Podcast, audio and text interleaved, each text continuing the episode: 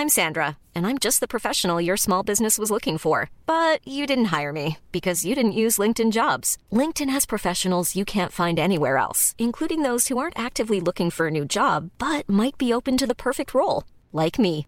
In a given month, over seventy percent of LinkedIn users don't visit other leading job sites. So if you're not looking on LinkedIn, you'll miss out on great candidates like Sandra.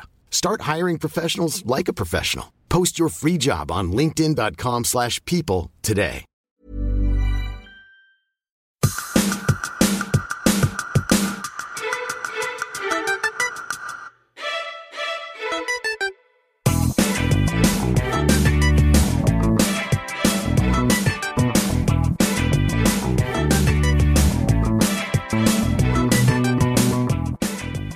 Welcome to the New Health Club podcast. Our now has changed forever. The New Health Club is where the conversation around the new era of mental health, mental wellness, and this now, the new now, begins. I think that psychedelics will play a big part in this. We are talking about a completely new lifestyle here. So what are L S D, magic mushrooms, psilocybin and M D M A or ketamine exactly doing for our mental health, personal progress and optimization? Will they change our lifestyles forever? Will they be a big part of this new normal? On the New Health Club podcast, I talk to real innovators, thought leaders and disruptors from the emerging new world of psychedelics, mental health, and mental wellness. Please enjoy. This podcast deals with drugs. Drugs are dangerous. Furthermore, the use and or trade of drugs can be punishable by law. Please keep this in mind. This podcast is not suitable for people under the age of eighteen. Hello and welcome to a new episode of the New Health Club podcast. Today I talk to Florian Brand. Are you ready for a little biotech today? I am, because I think we need to cool down a little. So Florian today is a perfect guest to talk about cool biotech stuff. And Florian Brand, his last name, he's the co-founder and C E O of ATAI Life Science. ATAI is, as their mission statement says, committed to acquiring and efficiently developing innovative treatments that address significant unmet medical needs and lead to paradigm shifts in the mental health space. To make it short, ATAI is a really interesting company on the forefront to healing mental health disorders. And you could say they are the first, one of the first superstar companies, to speak in Hollywood language, that just emerged in the psychedelic field um, a couple of years ago already, of course. Also, like in so many other cases of founders in the psychedelic field, Florian has experienced a psychedelic treatment and has interesting experiences with that, and um, that actually brought him to be the founder and the co-founder of ATAI, which he co-founded with Christian Angermeyer and Lars Wilde. So you could say he became a believer in the new compounds. There's a lot to talk about, and um, I think Florian will be back on a new episode since we have to exchange our psychedelic stories. But today, Florian is on the podcast to talk about ATAI and their future tools in terms of mental health. Enjoy. So we're excited to have Florian Brand on the podcast today, the co-founder and C E O of ATAI Life Science. And uh, Florian, maybe like always, our guest, maybe you introduce yourself first. What is your exact way of working and what is your company like? What what are they doing? Yeah, yeah, sure. And, and first of all, thanks for having me. Um, um, um, and uh, I think we, we saw already some people that are also involved with a, a Thai audio yeah. podcast, so probably I'm honored to be here as well. um, yeah, so uh, full disclosure, I'm not an M D, PhD, so uh, whenever it gets very detailed on the science side, I would probably defer to our scientific team. Um, I started the company um, due to a very personal or multiple personal reasons. Mm-hmm. So I myself suffered from anxiety disorder, so that was basically when I was Uh, yeah, in my teenage years, and I got um, uh, for me, the regular therapy worked very well. So psych- psychotherapy. So I found a great therapist um, that uh, worked with me um, on on on the anxiety, um, on my anxiety, and also had helped to in- integrate um, some habits into my life that really helped me, such as uh, mindfulness meditation. Um, and then, um, then uh, basically after university, it was fine. Everything was, or after school, after I graduated from school, it was fine again. I could go on and study. And then uh, met Lars, um, mm-hmm. that it was also it was also on your podcast. Mm-hmm. Um, and then we started building a company in a completely different field. Um, and, and then he shared, I think, his personal story. Yeah, and that's did, where yeah. uh, I witnessed the first time how. Um, the system or, or the healthcare, mental healthcare system, if you want, uh, failed a person that was in desperate need of help, but basically where it was very evident that what was available, psychotherapy and all the pharmaceutical tools, didn't do the job that they were supposed to do. Um, and basically uh, saw then uh, one, once uh, Lars had his um, psychedelic experience and this, this healing experience, how powerful this is. Uh, basically, uh, yeah, how, how it positively impacted him. Mm-hmm. Um, and then um, once um, my um, uh, my my wife had also a very difficult time after we lost my, my mother-in-law to cancer, and admittedly also for me it was was a very traumati- trauma, traumatizing experience. Lars was actually the one that who uh, who. Yeah, guided us also to the healing potential of psychedel- psychedelic medicine. Mm-hmm. So he um, he facilitated a therapeutic session, um, and that was really. Uh, and so, and my wife had a similar experience like Lars had. So for her, it was also this experience that was then the tool that enabled her to work um, on on what she has experienced, um, and that's an experience that we luckily and I'm very grateful for this shared together. Mm-hmm. Um, so, um, and that was really then also the moment when, uh, or, or basically the trigger f- for me to also get involved in the space, in the mental health space more broadly, and exploring what is out there in terms of innovation that is worthwhile uh, bringing back, because psychedelics were already once mm-hmm. in, in, in the medical practice uh, in the sixties partly, but also what's out there in terms of innovation more broadly, um, not necessarily psychedelic, um, but also other other uh, therapeutics that, that can really make a difference from patients that suffer from a, a large unmet medical need. I mean, do you think, in the meantime, I'm under the impression that people who are really, I mean, founders who are really passionate about this, they all had kind of a personal experience with it. I mean, because right now you could think, well, I'm just jumping on this because it's like the hot shit or something.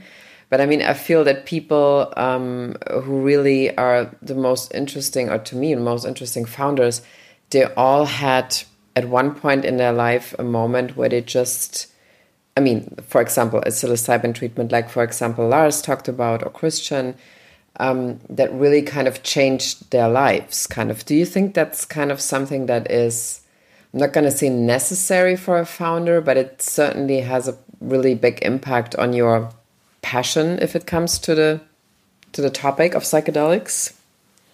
Um, yeah, I, I agree the way that you described it. I guess it's not necessary, but it enables you um, it enables you to, I guess, see the potential it can have for for for uh, patients that suffer from, from mental health disorders. Um, so that's that I uh, that definitely helps in my perspective. And I think great companies have been built by people who really had a strong purpose, uh, so that that really could answer the why question well. Mm-hmm. Um, and I do think if you've uh, actually experienced this healing, uh, if you actually had this healing experience either yourself or witnessed close relatives, loved ones in your family where it could actually help, it definitely, uh, yeah, it, it, it re- reinforces. Um, This this purpose and this conviction that there's something that has potential, mm-hmm. um, and now we have to basically demonstrate in rigorous clinical trial that also scientifically it really works. Um, but it has so much potential, and has anecdotally at least gave so much healing already that, of course, this is, is a, a huge driver for many people. At least it was also the reason why why I got involved when I see the put, saw the potential. Mm-hmm. And I mean, let's talk a little bit about um, A T A I. It's like a um, glamorous, wild platform, I feel, to me. Sorry, say again. I said, um, we, we can cut this out. I said, let's talk a little bit about A T A I, the company. Yeah. Um, it, it seems like a very kind of, like a wild, interesting platform for treatments that are not kind of, that show a very big potential, like psychedelics. But I mean, um, sorry, just have to check on this. Yeah, um, but also um, with other, like you also explore other kind of substances that are not kind of, let's say, researched yet, but they show that also show like a really big right. potential. So I mean, I, I find this, I find A T A I interesting as a as a platform, and it doesn't come across like a very kind of, let's say, kind of narrow-minded, only one pathway thing or company. Yeah. So maybe you explain a little bit about the the structure of A T A I, because I feel it's very, it's a very modern structure to me, a very appealing modern structure. Um, as we discussed earlier, the, the very personal experience I had with what this system, the healthcare system, is able to provide currently for mental health per, uh, patients and um, what they actually need. So this gap really was the, the motivator or driver uh, behind getting involved, and is ultimately also the, the vision of A T A I, right? So to ultimate, ultimate, having seen the suffering from um, my loved ones, friends, and family members, um, putting an end to the suffering, so putting an end to, end to or healing mental health disorders um, was really the driver to get involved in this, the, the ultimate vision vision of A T A I.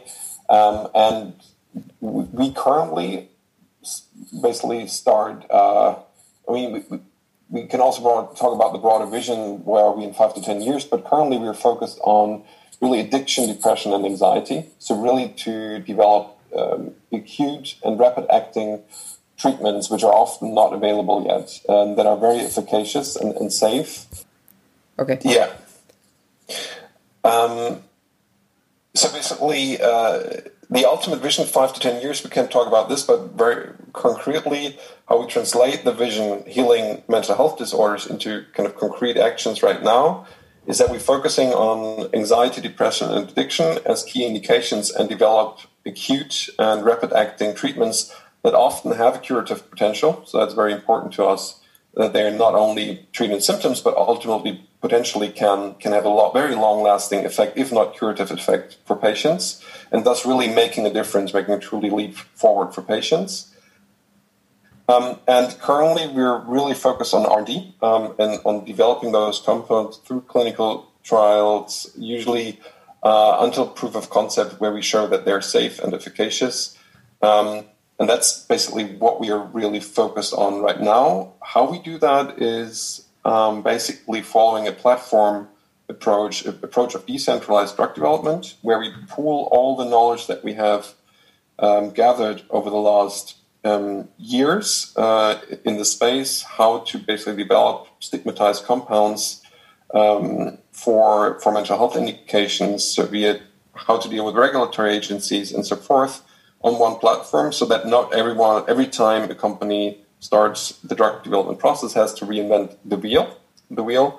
So that's um, that's key. So basically, sharing operational expertise, scientific expertise, and regulatory expertise to make the whole process more efficient and effective. Yeah. Um, now I think we have a focus on psychedelics. Uh, as we followed the evidence, and they just proved to be very, um, uh, to prove have a, have a great potential um, for these indications. So, but we also have non-psychedelic substances in development, and actually exploring how relevant the psychedelic effect itself is for so-called psychedelics um, to have a healing effect for patients. So no, we're not a psychedelics company, but a mental health company. Mm-hmm. Um... And uh, I mean, obviously, right now, like um, there's kind of a momentum, a different momentum, even than like before Corona hit everybody, or the, so-called crisis. And I mean, I, th- I feel that the discussion about um, decriminalization or even legalization is kind of heating up, because some people think that legalization could be um, a possible tool for curing everybody's P T S D after the whole world is basically in shock. Um, and as great as this sounds, it's also like a really dangerous thing, probably, for the whole development, that it's based on very strict scientific proof. And I mean, even I, as a journalist, I often, ex-journalist maybe, know that um, the moment there's a study, everybody's like, oh yeah, it's probably true. But the moment if you say like, wow, it's such a great tool, it's like, yeah, but you just you just had a good trip. So, and I mean, I think A T A I is like, especially in this kind of moment of probably kind of working on the speed, how to proceed with this kind of, you know, new need probably that's going to come out of this. And at the same time, you have to be really careful not to ruin everything anymore, like um, Timothy Leary did, or like people in that time kind of just were thinking of just uh, going on a dose every day and just, you know, just going through life with that. So how is your take on, on this kind of not so easy topic to discuss actually at the moment, I think? Um, to the, the easy topic to discuss, uh, you, you mean legalization? Yeah, well, I mean, the the, the thing is that, what, I mean, obviously, like, you, you guys are just, you, you're working in a very medical field. And I mean, right. Even if that will kind of come forward and there will be medication, then it will be in the context of a um, psychiatrist or like a therapist, yeah, who will actually prescribe these medications to you. Or you can go, I mean, like at the moment, like you can go to a legal retreat in, in Amsterdam with Synthesis. So, but I mean, a lot of people actually think right now, maybe, oh, maybe you should just uh, legalize all of this to make it faster available for everybody.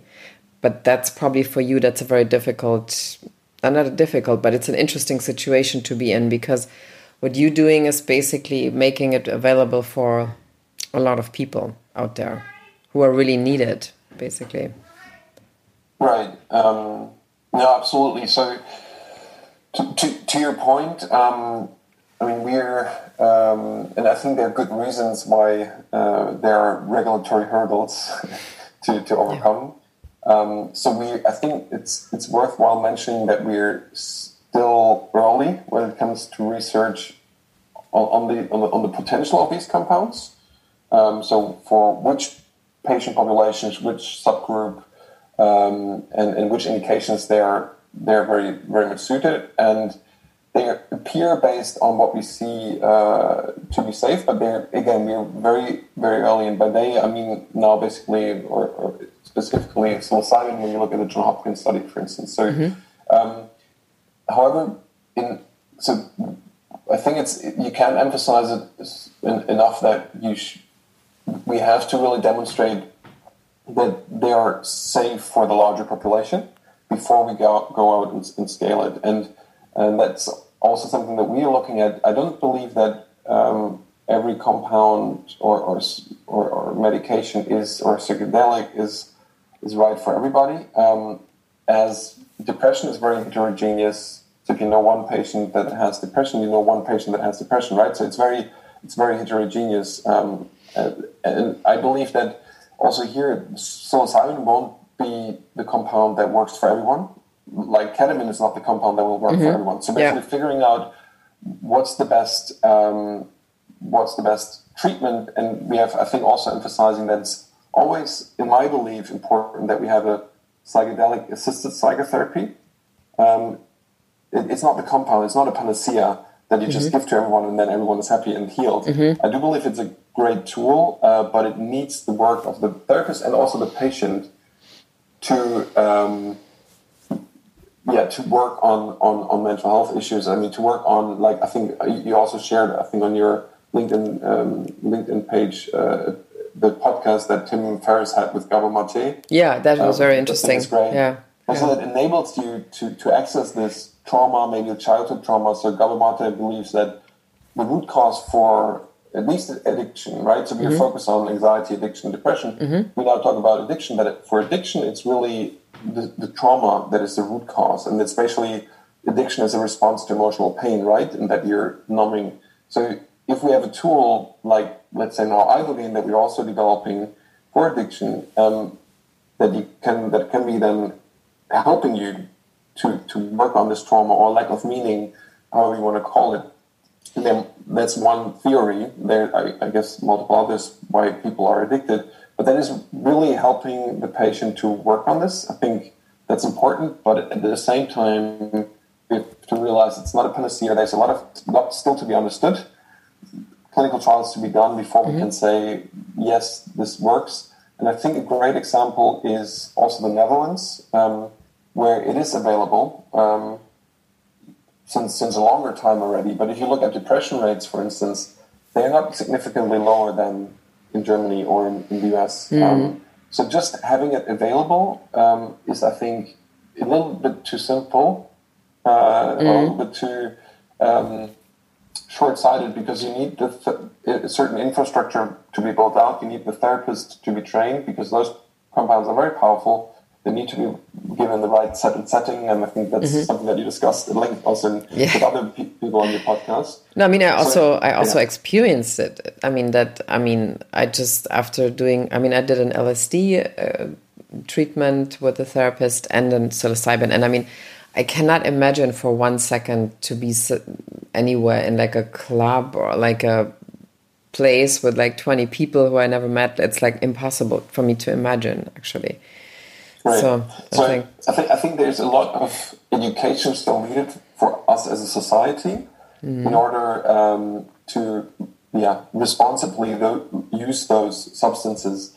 And we truly believe that. Um, In order, I think you mentioned Timothy Leary, not to have this second Timothy Leary moment, we really have to make this accessible for the people that need it the most. In the case of depression, there's even the treatment-resistant depressed people that need it potentially more, that they don't have any option uh, right now. So really deliver the care through a medical system and then prove it's safe, it's, it's efficacious, um, before actually um, yeah, rolling these um, uh, psychedelic-assisted psychotherapies out to patients, um, and then yeah. Once we've demonstrated this, uh, we can we can uh, we can certainly discuss mm-hmm. m- more options. But for me, it's essential that you really uh, we, we we emphasize the safety aspect and the, the infrastructure that is needed mm-hmm. to deliver this this um, therapy in a safe and responsible way.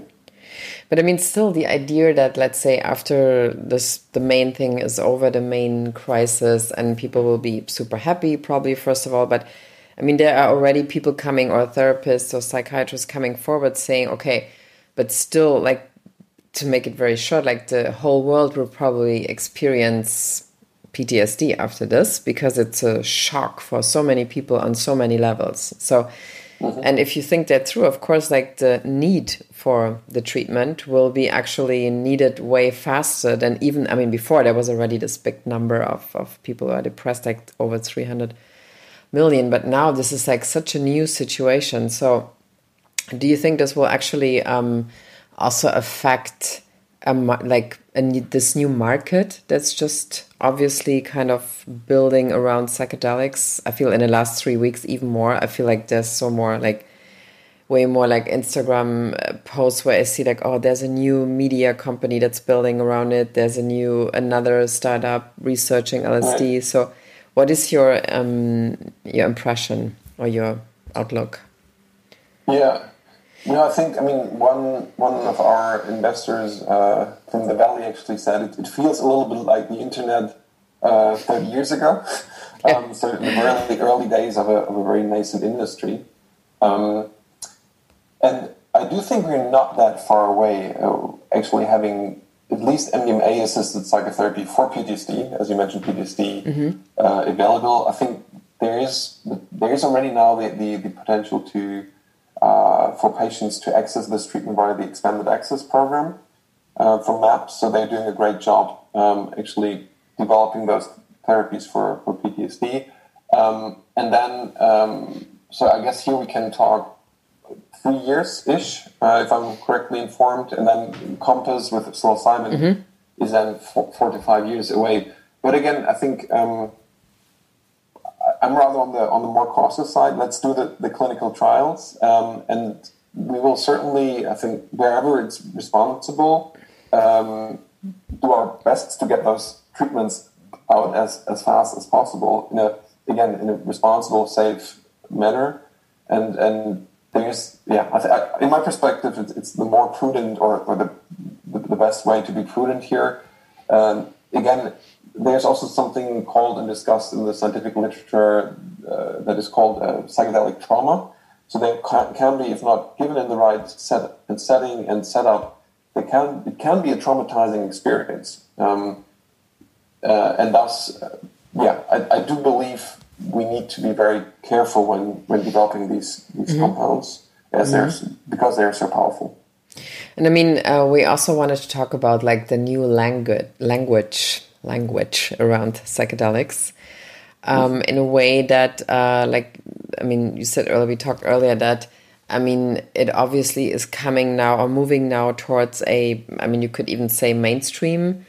They're like, I mean, there's the Goop show with um, the psilocybin treatment yeah. that you can watch on Netflix now, how somebody goes yeah. on a psychedelic, which is, I mean, like a year ago, it was like impossible to think about this. And then there's Ayelet Waldman's book, um, which is basically, and she says, we had her on a podcast, she says she's totally coming from a mainstream background. She was never interested in Silicon Valley, um, kind of a, um, what is it, Burning Man experience or yeah. something. So it just kind of simply prevented her from killing herself. And she's very open about this. And I mean, so, and of course there are more articles coming, and it's like, um, even Refinery twenty-nine has articles about it, which is like a millennial female kind of a fashion portal.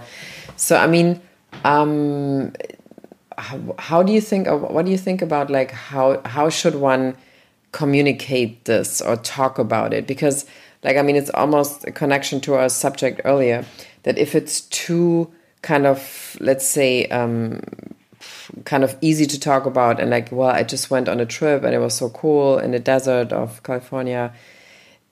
I mean, it sounds so cool, but it's also at the same time difficult to talk about it that way. At the same time, if you only have a very scientific approach to it, then uh, a lot of people will just not read about it and say, well, this is too complicated for me. It's like, mm, I'm not a scientist. I really don't understand what they're saying. So, um, what do you think is a good way to talk about it um, that, let's say, a lot of people understand it, which I'm interested in too, by the way. What do you think about it? Um, so, uh, I mean, the way that we try to approach this and is, um, I would say, in a scientific-first approach, mm-hmm. I would say. Um, And I do think there's also a different audience um, on some of these these uh, media platforms, um, or I would say, yeah, a different audience than um, than maybe you would find. So maybe let me let me rephrase. So I, I do think a deeply depressed person, or that someone who has severe O C D, anxiety, depression. Um, Is not, in, in my perspective, and after also com- having ha- had conversations with, with some of my uh, friends and family members, they they won't be open to um, to watching Goop and then saying, "Oh wow, now I'm doing the same," because they're really they're really ill, right? So they they're yeah. It, it, it will. That's why that's why I believe we have to be um, a little bit cautious. Uh, Of, of how we approach this topic. I think, in general, it's good that we destigmatize these compounds um, and talk about that everything that the government, especially in the U S, has has, has mm-hmm. talked about in the seventies, that uh, kind of L S D, uh, well, like everything that L S D and, and the like does to you um, as a response to the so-called hippie movement, right, back in the days, is not based on facts, but in fact that this looks different. And I think the the Um, the Netflix, also Netflix episode uh, explained he explained episode. I think did it in a very responsible way. I think it was about neuroscience. Mm-hmm. Where they looked at the brain, and then they also looked at psychedelics and how it affects the brain, why it can be a therapeutic, uh, or why it has therapeutic potential. So I think there are formats, and in Germany, I don't know if you saw the Arte, the Arte, yeah. uh, doc, uh, um, I guess, not a documentary, but it was also a panel mm-hmm. discussion with different scientists, Franz Weinberger from Zurich, mm-hmm. who um, I think took a very, very honest, very open, very transparent appro- approach to it, but still um, made sure that we have a certain pa- patient population here that needs um, access to these treatments, and they won't go into the jungle necessarily to do mm-hmm. ayahuasca treatments, mm-hmm. but they need it in a way that they're used to, so that they can talk to their doctor about it, that they don't need to have uh, go go through alternative channels to actually uh, access um, this care. Mm-hmm. And that's literally what we are about, right? So we are we're really concerned of how, at scale, do we get these treatments out in, in a way that is reimbursable? Because if you look at Um, those treatments that are available right now, um, synthesis, and that's something that we're, yeah, I, I've heard, I haven't been like myself, but I've heard a lot of very positive stories from friends that went. Um, it's, they are quite expensive. They're certainly too expensive for the most vulnerable groups in our society that often also suffer from mental health, and they can't afford these kind of uh, treatment uh, treatments. And if you look at the un- underground treatments also in the U S, it's, it's, quickly, they charge you kind of four-digit amounts, um, and and then it's for us really to figure out um, how to get it to patients that those treatments are reimbursable, so that they can actually afford it. But what I find interesting is if every time I talk, like let's say if I talk to somebody about it, who's like, first of all, I would never do that, and it's like um, my brain is looks different. I I feels different. I would never do something like that. So, but I mean, I feel. The one of the most effective ways to communicate it at this point so far is that um, to really tell people about like um, I mean you could say it, it sounds corny, but like healing stories in a way. Yeah. And I mean uh, even if it's anecdotal, it's often people I mean like Lars, for example, um, right. who are actually like the the super cool tech guy, like serial entrepreneur. Obviously, nobody who has kind of a problem with partying or anything like. It's, nothing to do with that. So, but I mean, um, especially if people like him, for example, or similar mm-hmm. people uh, tell their kind of healing story, this is when people get really um, kind of, at least, uh, they, they don't think it's kind of totally weird anymore. And they think, well, I mean, if somebody can lose their depression with that or their year-long topic that can't be solved in therapy alone, just with therapy, which was totally my case, for example, um, then, okay, hmm, um, yeah, I just might think about it. So, and I think um, this could be like a very powerful tool uh, to have like the least likely people to talk about it. I mean, like like you, for example, too. I mean, you're like a super successful, big company and everything. Nobody would ever think that you went through something like this or that you wouldn't have like, you know, the tools, other tools to just stay away from a profound grief or anxiety thing. And, and I found that super interesting that um, the more people come forward with a very established background, this helps a lot, I feel, for example. Yeah. No, no, I do I do agree. And um, and maybe I, I uh, didn't, didn't get it across in, in my last uh, statement correctly, but I mean, no, I mean destigmatizing those compound, compounds more broadly and openness um, is, does certainly help to talk about this, and and then uh, I mean I myself really reach limits when talking about it because it's very hard to put it into words. And I think Sam Harris uh, does a great job. So if anyone is interested in how you can put it into words, he's very, very eloquent about it. Um, um, so that that could cer- certainly help. Um, and then you, you mentioned patient stories, right? So mm-hmm. I think that's that is something. Uh, very impactful um, because there the focus is also on healing. Um, so for me, it's important that we don't that we that we focus to get those compounds to patients. And um, in my perspective, that's the ones that need it the most um, and most urgently. Um, and that's why I would emphasize healing stories from patients. Um, and I think uh, Compass did a great job, and they had a video on their website, I think, where they featured some of their patients um, or, or, or uh, healthy volunteers. Um, that's um, not, that's I think a, a very good way of how to approach it. Um, if you if you basically, to your point, show and really make it visible how people found healing. Um, again, where I'm cautious is, shall we just say, okay, these are great tools, and everyone it, sh- it sh- should be accessible. And it can be it can be dangerous to be mm-hmm. uh, to sell it as this panacea, um, because again, I think that's not what it is. It's it's a great tool, and, and I think a tool that deserves attention from psychiatrists. Um, again, in a very regulated environment, um, and that's why we go the way that we decided to go through clinical trials, et cetera.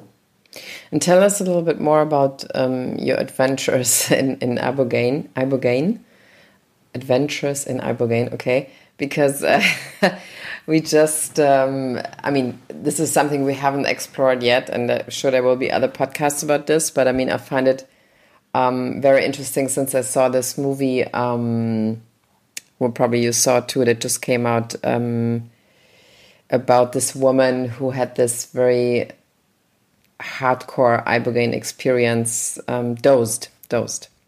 I don't know if you've okay. seen that. Um, Not yet, no. I send you the link later. Uh, so, but I mean, we basically follow her through her super hardcore heroin addiction, and then we follow her through um, her also super hardcore ibogaine, ibogaine, ibogaine. How do you pronounce it? Ibogaine treatment. Okay, yeah. So. Yeah. yeah.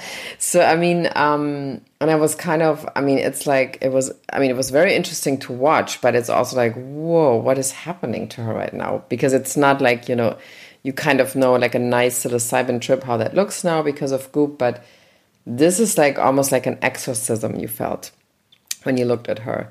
So, um, I mean, and of course it was actually equaling her heroin addiction in a way. It was equally terrible what she went through, but it totally helped her. So maybe um, for those who haven't heard about this yet, um, maybe you ca- can explain a little bit what, what this is about, this new kind of psychedelic also, right? I mean, Right. Um, and it has also been around for, for a long time already. So uh, it, it's, it's a new compound that we are researching for um, opioid use disorder. As you put it, heroin being being one of one of those um, uh, substances that people are addicted to. So for addiction more broadly, and opioid use disorders uh, in, in medical term terms, um, and we, we partnered with a great um, professor and entrepreneur, Deborah Mash, uh, um, who who is, I would say, close to. Uh, I'm just like thinking about how long Rick Doblin is working on M D M A, but I think he started in nineteen eighty-six, so when I was born.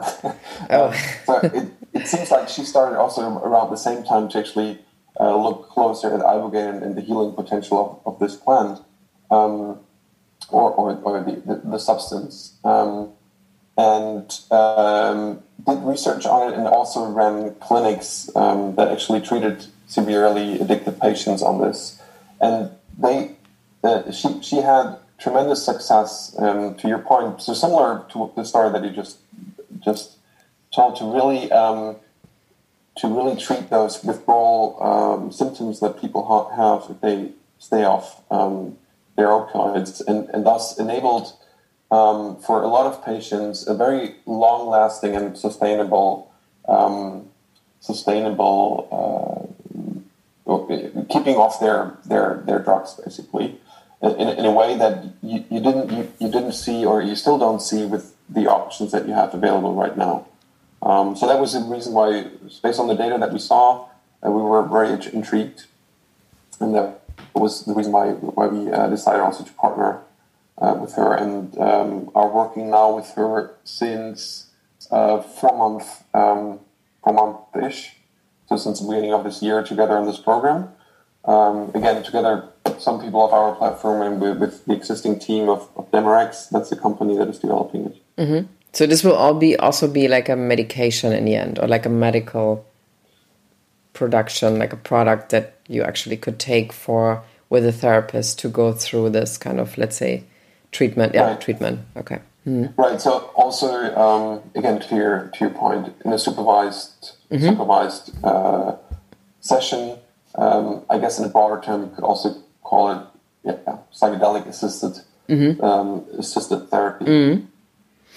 And I mean, what what is the what would you say is the outlook for A T A I? I mean, um, right now it seems that um, on so many levels people are in need of new treatments. I mean, like not only with psychedelics, but in general, it seems like now. I mean, even now, even more than three weeks ago, is a time where um, absolutely new tools and new ideas are needed. So, what what is your yeah? The, let's say your five or ten year outlook for for A T A I.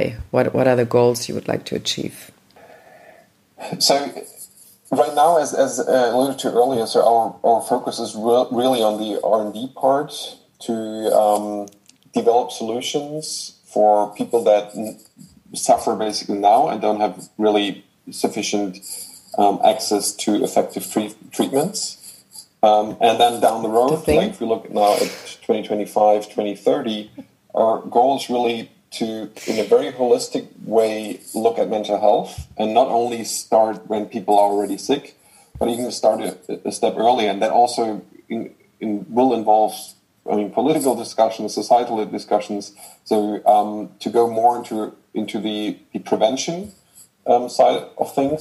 So how to how do you actually prevent people from from um, from yeah becoming mentally ill and then have to be treated with the with the options that we're currently developing. So I think there's a lot to be done on the prevention part, and then ultimately we believe in technology um, that can be applied in the prevention in the therapeutic session itself. So how to best prepare people.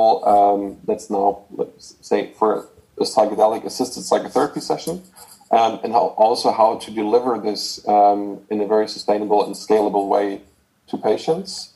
Um, and here we believe that technology will play a very, very significant role. And that's also an, a very interesting um, part that we are already looking at into. Um, so basically meaning how can we reach a lot of patients um, and use technology to facilitate that? And also how, how can we um, be a... Uh, a good guide for um, healthy and uh, not not health not mentally healthy people uh, when it comes to um, preventing and also preventing relapse uh, once people have been um, um, healed. Um, if you want. Okay. Um, so basically, the vision. So where's the A T A I? Let's say in twenty thirty, in a nutshell. So we really want to be the global mental uh, mental health or even mental well-being leader. That redefines, redefines how we understand and approach, prevent, and also heal mental health um, disorders. So very holistic, a very, very, um, yeah, very holistic approach to how mental health is understood and um, how mental health is, is being treated. Um, and again, I, I do believe that technology will play a, an essential role um, because it it's uh, it's it's key to really. Reach a lot of people uh, when we want to roll this out. So that's our driving. That's also when whenever we make decisions, uh, it, it's really the question: how do, how can we actually get uh, the majority of people reimbursed, and how can the majority of people get access to these therapies?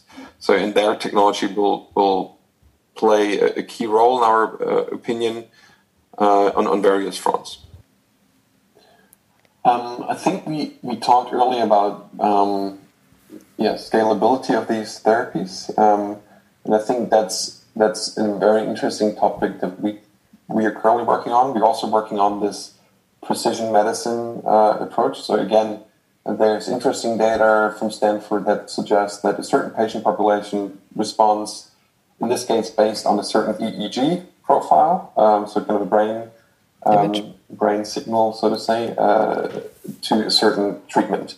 Um, so that's something that we're that we're looking into again because we don't think that one therapy will heal everyone equally, but there there's reason to believe that um, we should tailor the, the, the, the treatments to, to the patients, having a very patient-focused approach. Um, and then um, we're also talking about set and setting. So mm-hmm. how, how do you make sure that the treatments that have this psychedelic component uh, are, are administered in a safe and responsible way at scale? Meaning, um, what can you do uh, to to get it to, to more patients, to rural, to, to patients that live in rural areas that don't have maybe a clinic next door where they can uh, have uh, the, have all, all all the care that you would maybe find in cities available. So we're looking at um, yeah technologies that can facilitate um, this this kind of therapy um, in a in in, in, a, in a very scalable scalable way. So ideally, if you look to five to ten years, it's it's really um, having very holistically holistic approach to mental health, meaning preventing um, preventing the onset of, of mental health um, disorders and actually treating those mental health disorders in a very uh, responsible, safe way. So that's the safe and setting part, and then also preventing relapse and helping to integrate the experience in case of a psychedelic experience. That's something that we that we currently work on already, um, and we want to to establish. Uh, Yeah, down the road f- further in a, in a very integrated manner. Mm-hmm. And I mean, do, do you feel that, I mean, sometimes it, at the moment it feels like, um, let's say, like a millennial generation um, reacts kind of more openly to this than, let's say, baby boomer or Generation X? Or is this just an impression you get, like, because media, like the new media that's coming out right now is more around the topic, it's maybe more done by people in their thirties that just um, for them it's not such a big deal anymore to, to do this, and not because they kind of grow up with um, legalized cannabis or like anything yeah. just that's not such a big drug deal anymore, kind of. Right, you, you mean psychedelics in yeah, particular? Yeah. Mm-hmm. Psychedelic therapies? Mm-hmm. Um, Um, I, so yeah, I'm, I'm, I'm sometimes wondering if, despite um, because I agree, I've also the sentiment that a lot more and more people are talking about it, and now we see it also on Netflix. But I think we're still very much in a bubble. Mm-hmm. Um, so it's this uh, West Coast, Silicon yeah. Valley, East yeah. Coast, New York, Berlin, um, and we are very much focused on this topic. And uh, I believe sometimes that it's uh, it's very prevalent because we're very much interested in this. So. I think the broader population, regardless of age, is uh, still not very much aware of this, and also the healing potential of this. And still, there's still a lot of education to be done. Um, I do think, as I guess, rather the younger people access group uh, and Netflix, they, they will. It, it helps to to educate them, or I think there will be a greater openness to it potentially. Um, Yeah. Uh, so yeah, but I yeah I think generally uh, the wide the, the the larger population is is uh, still not yet aware of, of the potential, mm-hmm. um, uh, re- regardless of age group. But I mean, I feel there's I mean there's this let's say that like the thirty somethings like the millennials um, who actually have this, like we said earlier, this different approach. But there's also like um, a lot of so-called grown-ups that are interested again in psychedelics, uh, like in psychedelics for grown-ups, if you want to call it that way, because they kind of hit a certain therapy wall in their forties, and they don't, or they have like a really big moment in their life that they just can't handle anymore with their usual tools. Um, so, and and I, I I get that more and more that people are just um, telling, wow, but I would I would be interested in this experience. I, So I think it's kind of a, um, the experiential moment, which is now, of course, changed at the moment. Definitely true, because you can't be in a room anymore with a lot of people right now. But I think the experiential part of this is very um, strong, um, to look for new experiences that tell you about yourself that you haven't had in a while, for example. Yeah. Yeah, no, I agree, but I think it's it's not even limited to to psychedelics. I would say it's yeah, in general, maybe yeah, experiment like really experiencing oneself. Uh, mm-hmm. I think that's also why I guess yoga became such a big mm-hmm. thing. It's, it's really and I think that, that comes back to to also the reasons for, for mental health orders, right? I think Lost Connection by Johann Hari, um, I think that, that is, is a great book that it basically looks at the causes of, um, of of depression, for instance, that are not necessarily rooted in a chemical imbalance in the brain, mm-hmm. but but also in um, yeah, the, the, as the title says, in in losing the connection to oneself, to other people, to, um, um, to kind of the lack of community. Uh, so I think there are multiple reasons that uh, give people nowadays in this very uh, Uh, yeah, not so connected. I mean, hyper connected, but if you really yeah. like think about interpersonal connections, not very connected anymore. Um, world, uh, and I think also if you look at churches and religion, um, the fewer people attend these, commu- yeah, these, these uh, I guess, the fewer members the churches have, the fewer community experiences we have. Thus, potentially, I'm now hypothesizing, but potentially also contributing to to the, the, the felt lack of meaning, lack of mm. purpose, lack of connection. And I mean, would you would you share your um, mystical experience with us? My mystical uh, experience. I'm so curious um, always. Yeah. Um, Again, um, I won't be as eloquent as, as Sam Harris. No, but sure. Hey, come on. Um, it's like there are different versions of this right. too. Yeah, absolutely. So, I mean, for me, it was, um, uh, again, in a, in a therapeutic session where I took part. Um, and for me, the most beautiful experience was that um, I could I could see how it really benefited my wife. Um, uh, during the experience, and then afterwards, also when she was integrating the experience in, into into her life, and during that experience, again, hard to put in words, but I felt a very high degree of um, empathy. So I could literally see what she was thinking and going through just by being close to her and let's say t- touching her hand. I could basically feel the emotional pain that she was. Um, that she was basically uh, yeah, um, in a therapeutic way uh, going through. Mm-hmm. Again, you, you, you're realizing I'm, I'm hitting a wall. With, with no, it's normal. It's just, yeah. it's just I find it very interesting that everybody has a very, very specific and very significant moment, though. I mean, even if it's not like, whoa, it's like a super crazy thing I've seen. It doesn't have to be that way, but I mean, it's just, yeah, you know. No, and it is, I think, so for me, it was also one of the most meaningful experiences I've ever had, um, one hundred percent. Um, but this was definitely something that uh, that was very, very, yeah, uh, very beautiful, just to actually be able to, to, to make this experience and to see her. Also, how healing it was, it was enabling her basically to um, also, yeah, uh, I wouldn't say, um, yes, basically to work through this traumatizing experience with her mother. Mm-hmm. And it was very, very great to see that this enabled her, this was the right tool for her to access this, this trauma. And at the same time, for me, um, I mean, it was, uh, so, so it wasn't this one experience, it was kind of multiple. Um, multiple moments, uh, episodes, if yeah. you want, moments. Mm-hmm. Um, mm-hmm. So one was basically where I became very much aware of uh, um, the, the mother's mother-child relationship. So where I had this kind of rebirth experiences with, which was very, very uh, physical, uh, very, um, very, very felt very real, uh, and I think it's also a common theme that people have that. Made me kind of realize again this relationship, and literally kind of made me call my, my mother and my father, and uh, the next next next day, and basically uh, book a train ticket and uh, go and visit her, and then share my experience. Uh, luckily, they were that was very very open uh, um, to to entertain my my.